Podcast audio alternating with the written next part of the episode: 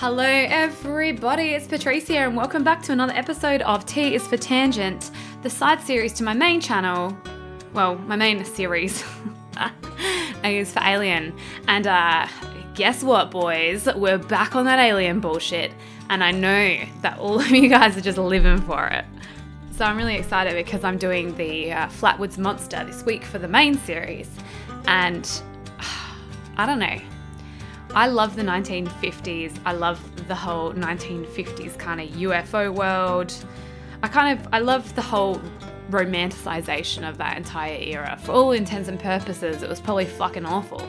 Like in reality, but you know, I just I really love how history gets to have this beautiful lens kind of put on it. And so, as I sit here, I'm drinking out of my 1954 like bubblegum pink Noritake Stratford teacup and talking about 1952 UFOs because it was kind of a big fucking year for the subculture. Um, and that's what I'm going to be telling you about today because, of course, the Flatwoods Monster story heralds from the year 1952, but it also just happened to be a really interesting year socio-politically, as well as, um, you know, as well as the other fuckery that was going on. And also, just quickly, if my brand of crazy is the same brand of your crazy, make sure that you press the subscribe button. Follow me on all my social media and also, if you have a chance now or after the podcast's finished, chuck a comment down below. It doesn't do anything for the algorithm, but it does wonders for my ego, darlings.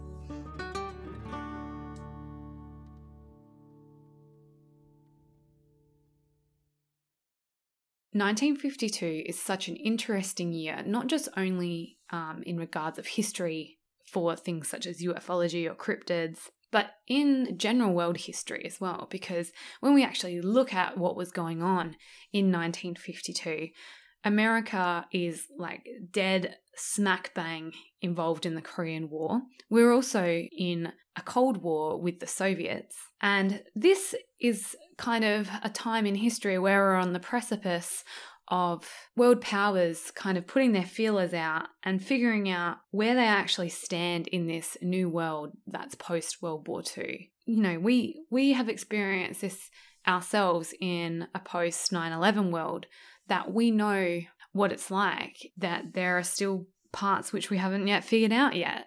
And I feel like with that kind of reference, we can apply that and have some kind of understanding of how it must have felt in global politics at this time when we've got new kind of major players arriving, you know, because basically around this time, like China fell to the communists. So China is now a newly communist country. We've obviously got the Soviets, which are like, you know, a communist country. We've had the Tito Stalin split. So, you know, that's all going on in Yugoslavia.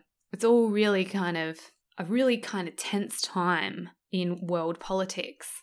As we are an educational comedy program, I'd just like to take a moment to kind of explain the Korean War and the reasons why the Americans got involved in the Korean War a little bit more, because I feel like when we have a little bit of context, like a historical context to the stories that we explore from a cryptozoology perspective or a UFO perspective, it kind of it kind of makes you think outside the box of it just being like a silly story that you shouldn't believe.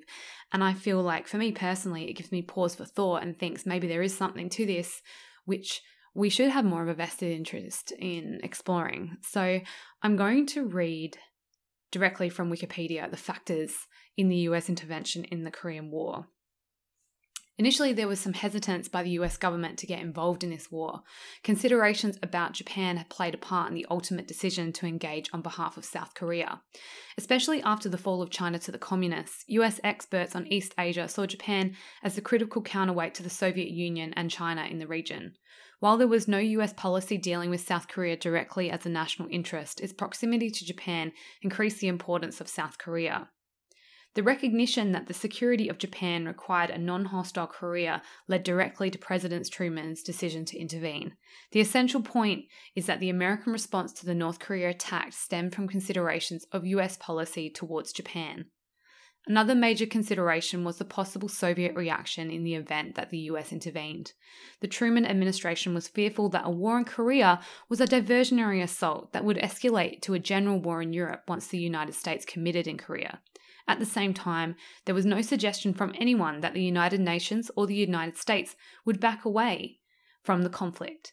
Yugoslavia, a possible Soviet target because of the Tito Stalin split, was vital to the defence of Italy and Greece, and the country was the first on the list of the National Security Council's post North Korea invasion list of chief danger spots. Truman believed if aggression went unchecked, a chain reaction would be initiated that would marginalise the UN and encourage communist aggression elsewhere. The UN Security Council approved the use of force to help the South Koreans, and the US immediately began using air and naval forces that were in the area to that end. The Truman administration still refrained from committing troops on the ground because of some advisors' belief that the North Koreans could be stopped by air and naval power alone. The Truman administration was still uncertain if the attack was a ploy by the Soviet Union or just a test of US resolve.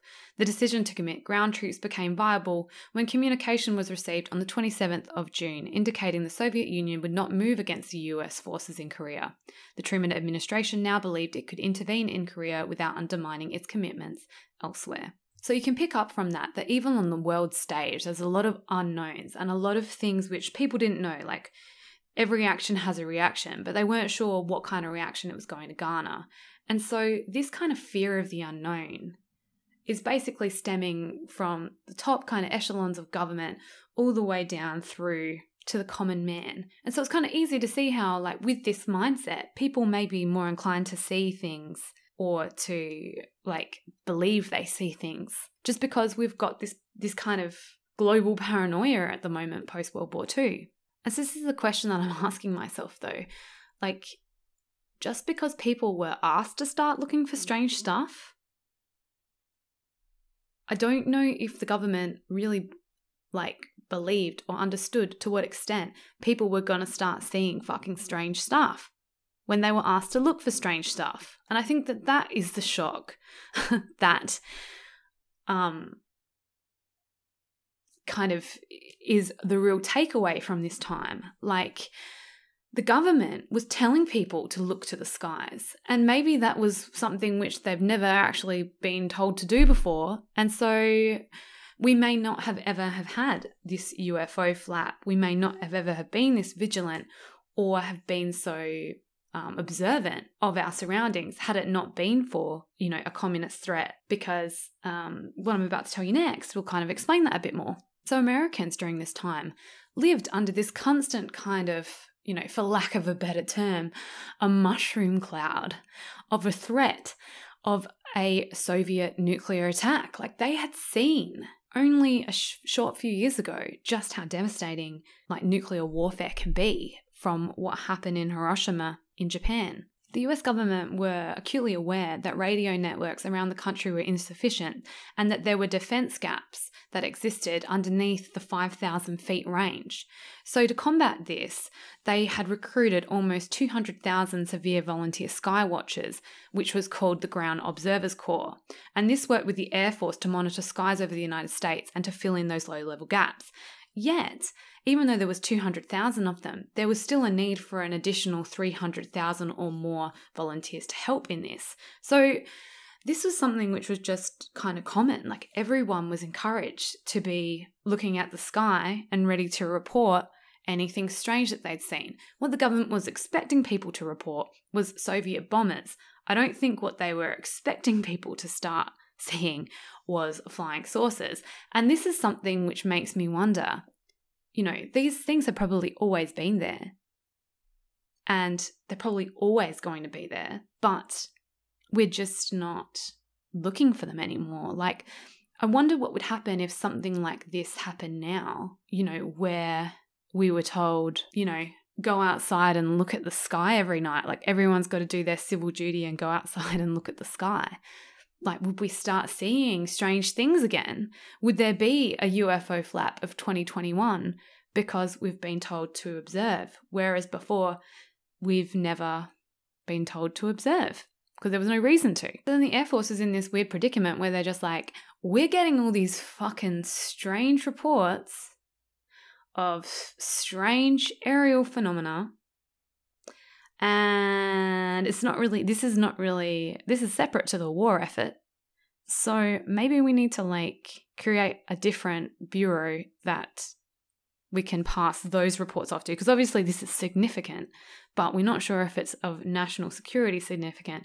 But if there's like hundreds of UFO reports, it may actually clog the, you know, communication channels when there is an actual fucking, you know, Russian bomber, which is probably our more immediate threat. So, a lot of people may actually recognize this kind of organization that was dedicated to dealing with these UFO reports. I'm doing air quotes, you can't see that because despite your insistent requests, I haven't decided to film my podcast yet. So, a lot of you may be more familiar with this investigative body by its kind of colloquial name that we should all know it now by, which is Project Blue Book. But, you know, before it had existed in various different incarnations. So it had been uh, called Project Sign in 1947, then Project Grudge in 1949, and that was in operation until 1951. And then in late 1951, Project Grudge was renamed Project Blue Book. So that kind of happened after the 1952 summer UFO flap. So 1952 was the greatest year for UFO um, reporting, I guess. So, Project Blue Book was located out of um, Wright Patterson Air Force Base in Dayton, Ohio, which is actually right next to West Virginia, which is where a lot of these fucking crazy stories come from, which is so strange. These West Virginians, man. So, the main series episode, which is going to be out on Wednesday, is focusing on a particular day in September, September the 12th, which is quite significant when it comes to UFO lore and also UFO flap reporting because whilst the majority of UFO reports were made in the summer of 1952, and that's when I'm going to be talking about today because I'm going to be going over when aliens buzzed Washington, D.C. But the Flatwoods Monster event occurred on the 12th of September, and that is actually a very significant day in September when it comes to UFO reporting. So hopefully you can check out that episode when it comes out on Wednesday. I hope you look forward to it. Okay, so at 11:40 on Saturday the 19th of July 1952, Edward Nugent, an air traffic controller at the Washington National Airport, which by the way is now called the Ronald Reagan Washington National Airport, spotted seven objects on his radar screen. The objects were located 24 kilometres or 15 miles southwest of the city. No known aircraft within the area, and the objects weren't following any established flight paths. So he called over his superior, Harry Barnes, and was kind of like, hmm. What, th- what is this, do you think? And so he was a senior air traffic controller at the airport. And as he was watching, the objects on the radar scope, he immediately knew that this was a very strange situation and that the movements were completely radical compared to those of ordinary aircraft. So Harry then decided to have two other controllers check Nugent's radar just in case there was like some kind of anomaly with it or some kind of problem that they hadn't picked up on, but they reported that both of them found it normally. Then Harry, the supervisor, called National Airport's radio equipped control tower, and there were two controllers there called Howard Cocklin and Joe Zacko, and they said that they also had the unidentified blips on their radar screen, and they saw a hovering bright light in the sky, which departed at incredible speed. Once again, these air quotes, because that term incredible speed tends to come up a lot in these kind of stories from this era. At this point, other objects appeared in all sectors of the radarscope. And when they were moving over the White House and the United States Capitol, that's when Barnes decided to call the Andrews Air Force Base, which was located 10 miles from the National Airport. Although Andrews Air Force Base reported that they had no unusual objects on their radar, an airman soon called the base to tell them that he'd seen a strange object Airman William Brady, who was in the tower, then saw an object which appeared to look like an orange ball of fire tailing a tail that was unlike anything that he'd ever seen before. As Brady tried to alert the other personnel in the tower, the strange object took off at an unbelievable speed.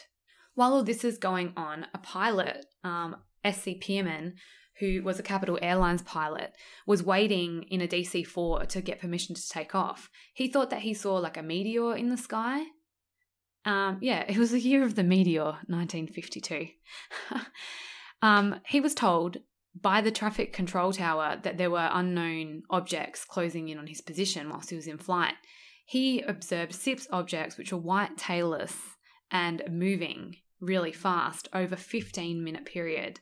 He was in radio contact with Barnes during this sighting, and Barnes, which is Harry Barnes, who's the air traffic controller supervisor at Washington National Airport, Barnes later said that each sighting coincided with a pip that we could see near his plane. So they were talking to somebody and telling them that they could see these.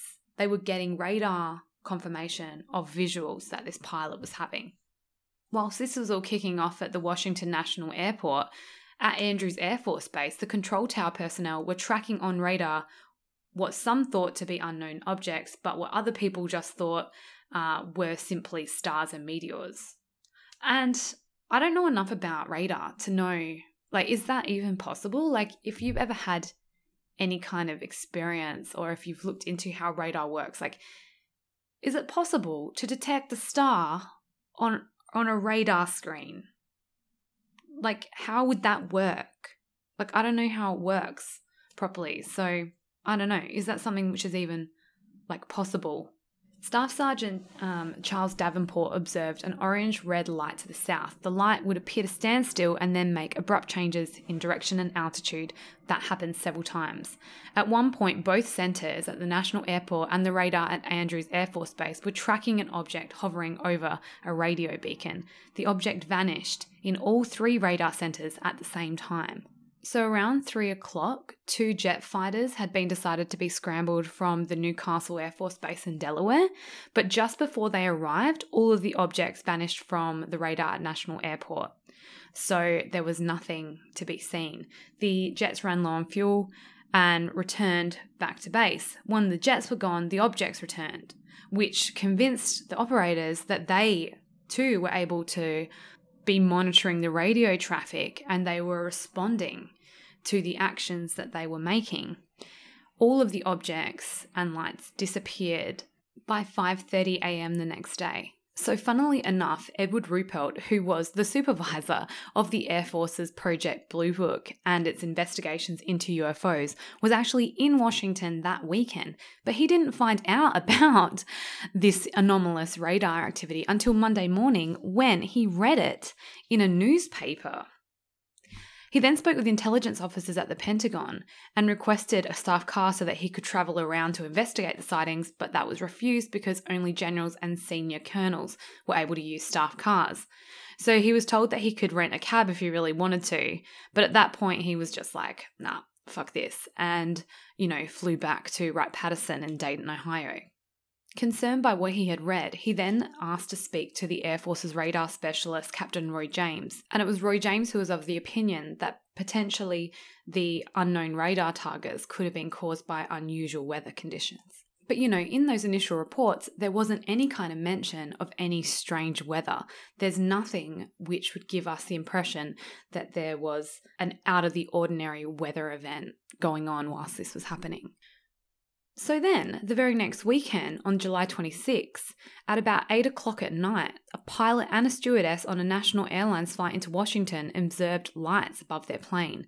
Within minutes, both radar centers at the national airport and also at Andrews Air Force Base were also tracking unknown objects. It was at that point that the Master Sergeant Charles E. Cumming visually observed the objects at Andrews and said that these lights did not have the characteristics of shooting stars and there was no trails. They travelled faster than any shooting star that he had ever seen. Ruppelt obviously felt that things wasn't entirely done in Washington because this weekend there also happened to be Albert M. Chop, who was a press spokesman for Project Blue Book, at the national airport. And due to safety concerns and security concerns, he had told reporters that they weren't able to take pictures of the radar screens. By 9:30, the radar center was detecting unknown objects in every sectors. And the thing was is that sometimes they were traveling really slowly or traveling in a reverse direction, and that other times they were traveling at speeds calculated at 7,000 miles per hour that's 11,250 kilometres. And once again, aircraft were scrambled from the New Castle Air Force Base in Delaware. The flight leader, Captain John Hugo, maneuvered towards where the reported radar blips were but saw nothing despite many attempts. However, Lieutenant William Patterson claimed that he did see four white glows and he chased them. He told investigators and people in the radar control tower that he tried to make contact with the bogies below 1,000 feet. He said that he had reached maximum speed but stopped chasing them because he felt like there was no way he was going to be able to catch them. This is a funny part of the story. It made me giggle a little bit because apparently when ground control asked Patterson If he was seeing anything. He replied to them at one stage, I see them now and they're all around me. What should I do? And there was just like radio silence because no one knew what to tell him to do. Based on the expert opinion of Captain James Roy that it could have been weather conditions that were causing the anomalous radar targets, there was obviously investigation into this being a potential cause for the radar anomalies. And by this stage, we had other kind of stakeholders becoming involved. So there was a man called Lieutenant John Holcomb, and he was a United States Navy radar specialist who had arrived at the airport to offer support. And he'd received a call from the Washington National Weather Service that told him that whilst there was a slight temperature inversion present over the city, that it wouldn't have been anything that was nearly as strong as to explain like the good solid kind of objects that they were picking up on their radar scopes. When he relayed that information to the radar room, everybody was convinced that the blips that the radar scopes were picking up were in actual fact solid metallic objects. They were confident in this because at the same time there were weather targets on the scope too, and being highly trained professionals, they were able to determine what was a weather target and what was something strange. Once again, like the last weekend, there were various reports of commercial aircraft seeing things in the sky, and by sunrise, everything had stopped. So, once again, these stories were just all over the newspapers, and it led Harry Truman himself to have his Air Force aide call Ruppelt, who you could remember is the supervisor of Project Blue Book, and he asked him for an explanation for these sightings and the unknown radar returns. And so Truman listened into the phone conversation, but he didn't ask any questions himself. And the funny thing was, is that he gave an explanation for the sightings being caused by temperature inversion, um, which, you know, in layman's terms is a layer of warm air covering a cool layer of air closer to the ground. And so what this does is it gives off face like false radar signals and false returns. But the strangest thing was is that there hadn't been any formal investigation conducted. And also at that stage he hadn't individually interviewed any of the witnesses at the National Airport or at Andrews Air Force Base. So, yeah, that's to be expected because obviously these events would have and should have caused some kind of concern for the White House and also for the newly formed CIA. For those of you who may not be aware, the Central Intelligence Agency is the CIA, and it was formed by Harry Truman in 1947 to serve as a civilian foreign intelligence service. So, whereas the FBI, which is the Federal Bureau of Investigation, is a domestic security service, the CIA has no law enforcement function in continental United States. And it's mainly focused on overseas intelligence gathering and only has limited domestic intelligence collection abilities. So the fact that it is quite concerned with whatever these objects are, you know, they think that it's coming from somewhere else. They're not necessarily thinking that's from outer space, but they would have security concerns about the implications of you know, if these things aren't a tangible object, what actually are they, you know, and what is their purpose, and how could this compromise national security? And it was that concern with this UFO situation that would eventually lead to the creation of the Robertson panel in January of 1953 after this ridiculous UFO flap that we had in 1952. So, a few days after the second sighting there was a press conference held at the Pentagon. And basically, the explanation for the visual sightings over Washington were explained as misidentified aerial phenomena, such as stars or meteorites. The unknown radar targets could easily be explained by temperature inversion again, which was present in the air over Washington on both nights the radar reports were returned. In addition, and in my opinion, what's the most interesting part of this press conference that I could pick up on was the Air Force Major General John Samford, who was running the press conference, stated that because the unknown radar contacts were not caused by solid material objects, they therefore posed no threat to national security. And when he was asked by reporters if the Air Force had recorded similar UFO radar contacts prior to the Washington incident, he said that there had been hundreds of such contacts where the Air Force fighter interceptions had taken place, but stated that they were all fruitless. Okay, so now I'm going to play you a piece of audio that actually comes from the press conference that John Samford had actually held.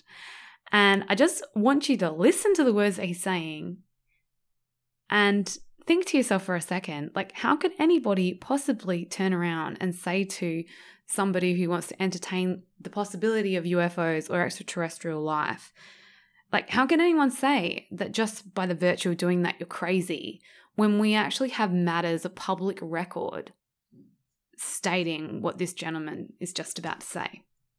We have received and analyzed between one and 2,000 reports that have come to us from all kinds of sources. Of this great mass of reports, we have been able adequately to explain the great bulk of them, explain them to our own satisfaction. However, there have been a certain percentage of this volume of reports that have been made by credible observers of relatively incredible things. It is this group of observations that we now are attempting to resolve.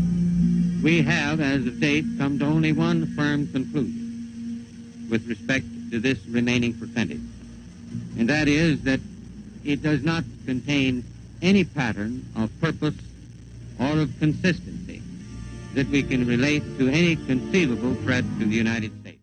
I just love that little line. Like, that just fucking fires up the Fox Mulder in me because when you hear about people on the record, like important people saying shit like this on the record, all it does is it further shows me that we can't actually dismiss people's experiences, dismiss people's stories, because just because our level of understanding and our understanding of science isn't at a point where we can make tangible kind of sense of what we're seeing, it doesn't mean that it's not happening and it's not existing.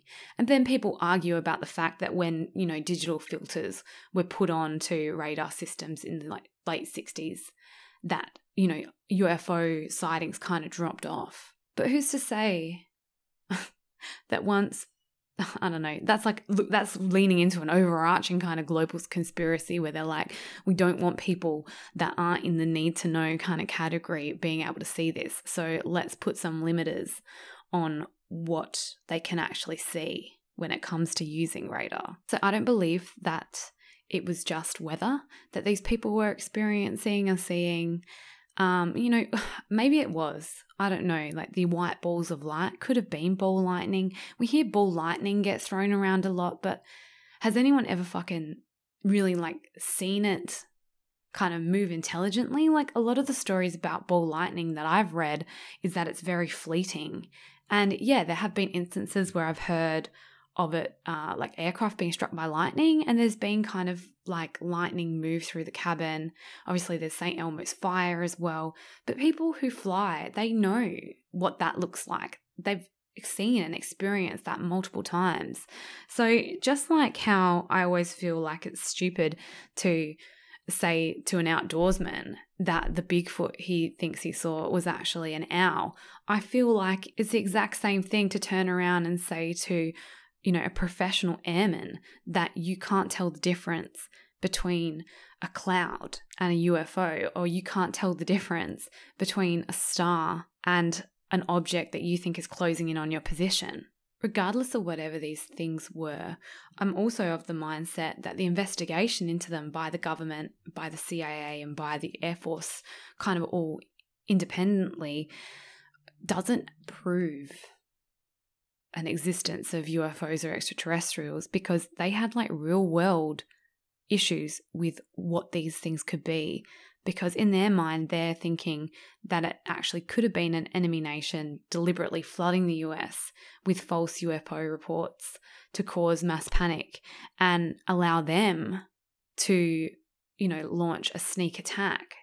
And, you know, that's something which I think is smart to keep in the back of your mind when you start investigating and looking into these stories, because that is the backdrop that the majority of these stories are painted on the Cold War era. And it was one of the findings of the Robertson panel, which I've mentioned before, that both the Air Force and Project Blue Book should take steps to strip the unidentified flying objects phenomena of its special status that it's been given and enjoying and take away the aura of mystery that it's unfortunately acquired because they wanted to try and kind of desensationalize anything that was going on because of the fact that it was drawing people's attention to something when really it's just a distraction for something else, which may or may not be correct. I'm not sure. Well, I hope that you enjoyed that little summary. Oh my god, these these tangents are getting longer and longer. Soon it's just going to be an hour and a half too. But I need to give you all the information, people. I need to, I have to. Just quickly as well, I don't know if this is a Mandela effect or not, but do you guys remember like a Time magazine cover with kind of a picture of Capitol Hill and UFOs like with it? I don't know. Is this a Mandela effect that people know about? Because I tried looking for it and I can't find it. I cannot wait to hear what you guys think about this story. I can't wait to hear if you think that UFOs really did buzz the White House in July 1952. And I hope that this really sets a cool stage for you to really immerse yourself into the Flatwoods monster story that I'm going to tell you on Wednesday. What else have I got to say? Time's running out. I always like to put this time pressure on myself, and I know like time's a construct and there actually isn't any time pressure, but you know, okay, now I'm waffling. Now I'm waffling. All right, okay, all right, I love you. Goodbye. Subscribe, comment, like, review, rate sacrifice your firstborn to a leprechaun. Um, did I forget anything? I don't know. All right, I'm out. Okay, bye bye.